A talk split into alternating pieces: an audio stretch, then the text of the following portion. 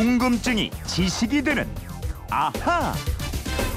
네, 세상의 모든 궁금증을 풀어드립니다. 궁금증이 지식이 되는 아하. 오늘은 휴대폰 뒷번호 8811님이 문자로 주신 궁금증인데요. 스마트폰을 비롯해서 중국산 전자제품이 국내로 많이 들어오고 있습니다. 우리 제품들은 KC 인증이나 KS 마크를 달고 있는데 외국 제품들도 국내에서 팔 때 별도로 인증을 받나요? 아니면 인증 없이 판매가 되나요? KC 마크와 KS 마크는 어떤 차이가 있는지 이것도 궁금합니다. 이러셨어요. 네, 저희 MBC가 인증한 아나운서 강다솜 아나운서와 이거 해결해 보도록 하겠습니다. 어서 오세요. 네, 안녕하세요. 강다솜 씨는 국가로부터 인증받은 국가가 인증한 게 뭐가 있나요? 음, 주민등록증 정도? 어, 운전면허증도 있어요. 아, 운전면허증 있어요. 그래요? 어, 굉장히 기쁘네요. 네. 그런 그. 그 외에 면허증은 뭐 없나요? 한 개도 없어요. 없나요? 네. 이 외국 제품들도 KC 인증 같은 별도의 인증을 받느냐? 네. 먼저 이 궁금증부터. 예. 네, 물론 받아야 됩니다. 어. KC 인증은 우리 소비자를 위한 품질 인증 제도입니다.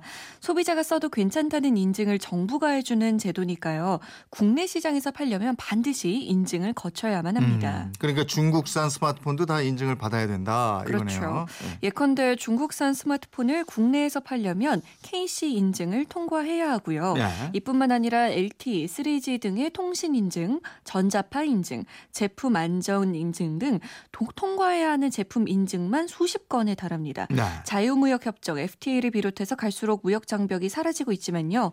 이런 국가 인증 제도가 일종의 수입 장벽, 진입 장벽 역할을 한다고 볼 수 있습니다. 네, 그렇겠네요. 잘 팔릴 거라는 자신이 있다면 인증을 받겠지만 그렇지 않다면 헛수고만 하는 셈이다. 네. 그럼 이 KC 인증이라는 게 뭐예요? 이 KC는 영어로 Korea Certification Mark의 약자입니다. 즉 KC 인증은 국가가 보증하고 인증한 국가 통합 인증 마크인데요.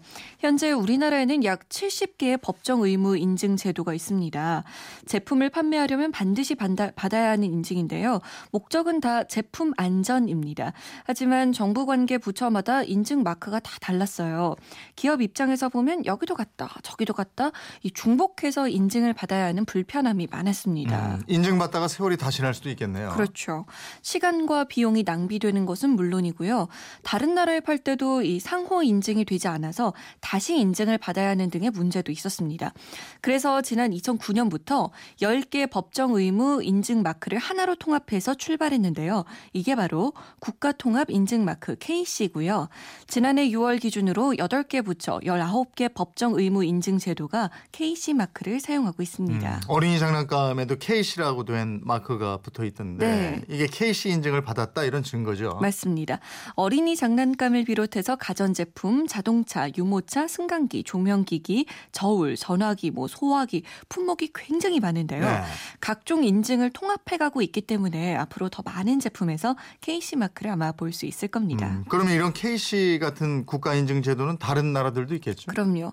유럽 연합의 EU에서는 1993년부터 회원국 간의 무역의 편리성, 소비자 보호 등을 목적으로 CE 마크를 의무적으로 사용하고 있고요. 네. 일본은 전기 제품 및 공산품 등의 안전성을 인증하는 PS 마크를 붙이도록 했고요. 음. 중국도 2002년부터 CCC 마크를 사용하고 있습니다. 어, 그러면은 우리나라 제품을 만약에 중국으로 수출하려면은 CCC를 붙여야 되겠네요. 네. 만약에 스마트폰, TV 같은 전기 전자 제품을 중국으로 수출하기 위해서는 CCC나 자율 인증이라는 CQC 마크를 붙여야 합니다. 네. KC 말고 KS 마크도 있는데 이건 어떤 차이가 있느냐 이런 질문도 하셨거든요. 네, 이 KS, KS는 Korea Industrial Standard Mark의 약자입니다. 한국 산업표준 마크인데요. 역사가 더 오래됐어요. 1962년에 정부가 산업 발전과 소비자 보호를 위해서 국내 공산품을 대상으로 제정했는데요. 2008년부터는 서비스와 농산물, 수산물, 축산물, 가공식품 부분도 추가했습니다. 그러면 KC하고 이거는 어떻게 뭐가 다른 거예요? 이 가장 큰 차이는 사전 인증이냐 사후 인증이냐 이겁니다. KC 인증은 제품을 팔기 전에 받아야 하는 인증이에요. 네. 스마트폰처럼 KC 인증을 반드시 받아야 하는 품목인데 받지 않고 팔면 불법이 되는 거죠. 음. 외국산 제품이 자기네 나라에서 인증을 받았다고 하더라도 우리나라에서 팔려면 반드시 KC 인증이 필요합니다. 아, 그러니까 KC는 강제 인증이다. 네. 필수로 받아야 된다 이거네요. 맞습니다. 반면에 KS 인증은 자율 인증입니다. 기업이 선택할 수 있는 인증인데요. KS 산업 산업 표준은 종류가 굉장히 많습니다. 예.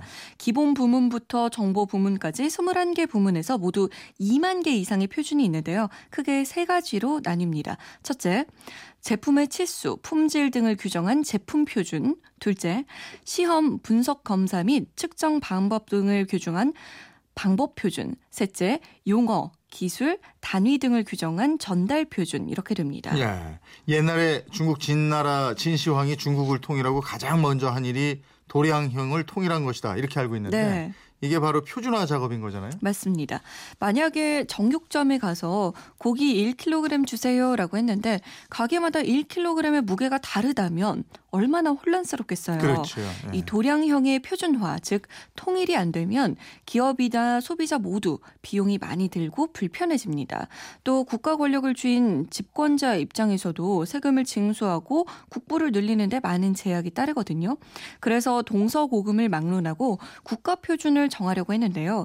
인류 역사상 최초의 표준은 기원전 7000년경으로 거슬러 올라갑니다. 네. 고대 이집트에서 무게 단위로 사용했다는 원통 모양의 돌이 있는데 이게 최초의 표준화된 규격품으로 알려져 있습니다. 네. 특히 덩치가 큰 제품 만들 때 예컨대 자동차 부품이나 뭐 타이어 같은 거 네. 이런 게 표준이 안 돼 있으면 아주 혼란스럽고 이렇겠어요. 맞습니다. 예. 그런 인식을 가장 먼저 한 게 17세기의 네덜란드 사람들이에요.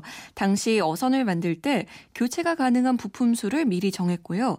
이 부품들을 하나로 통일해서 배를 획기적으로 빠른 시간에 제조할 수 있는 기술을 개발했습니다. 음. 이런 역사와 전통 때문에 네덜란드는 지금도 표준화 기구인 ISO 위원회 등에서 큰 비중의 지분을 확보하고 있습니다. 아, 네덜란드가 이 나라가 뭐 그렇게 크지 않은 나라인데도 생각은 아주 합리적인 데가 많은 것 같아요. 네.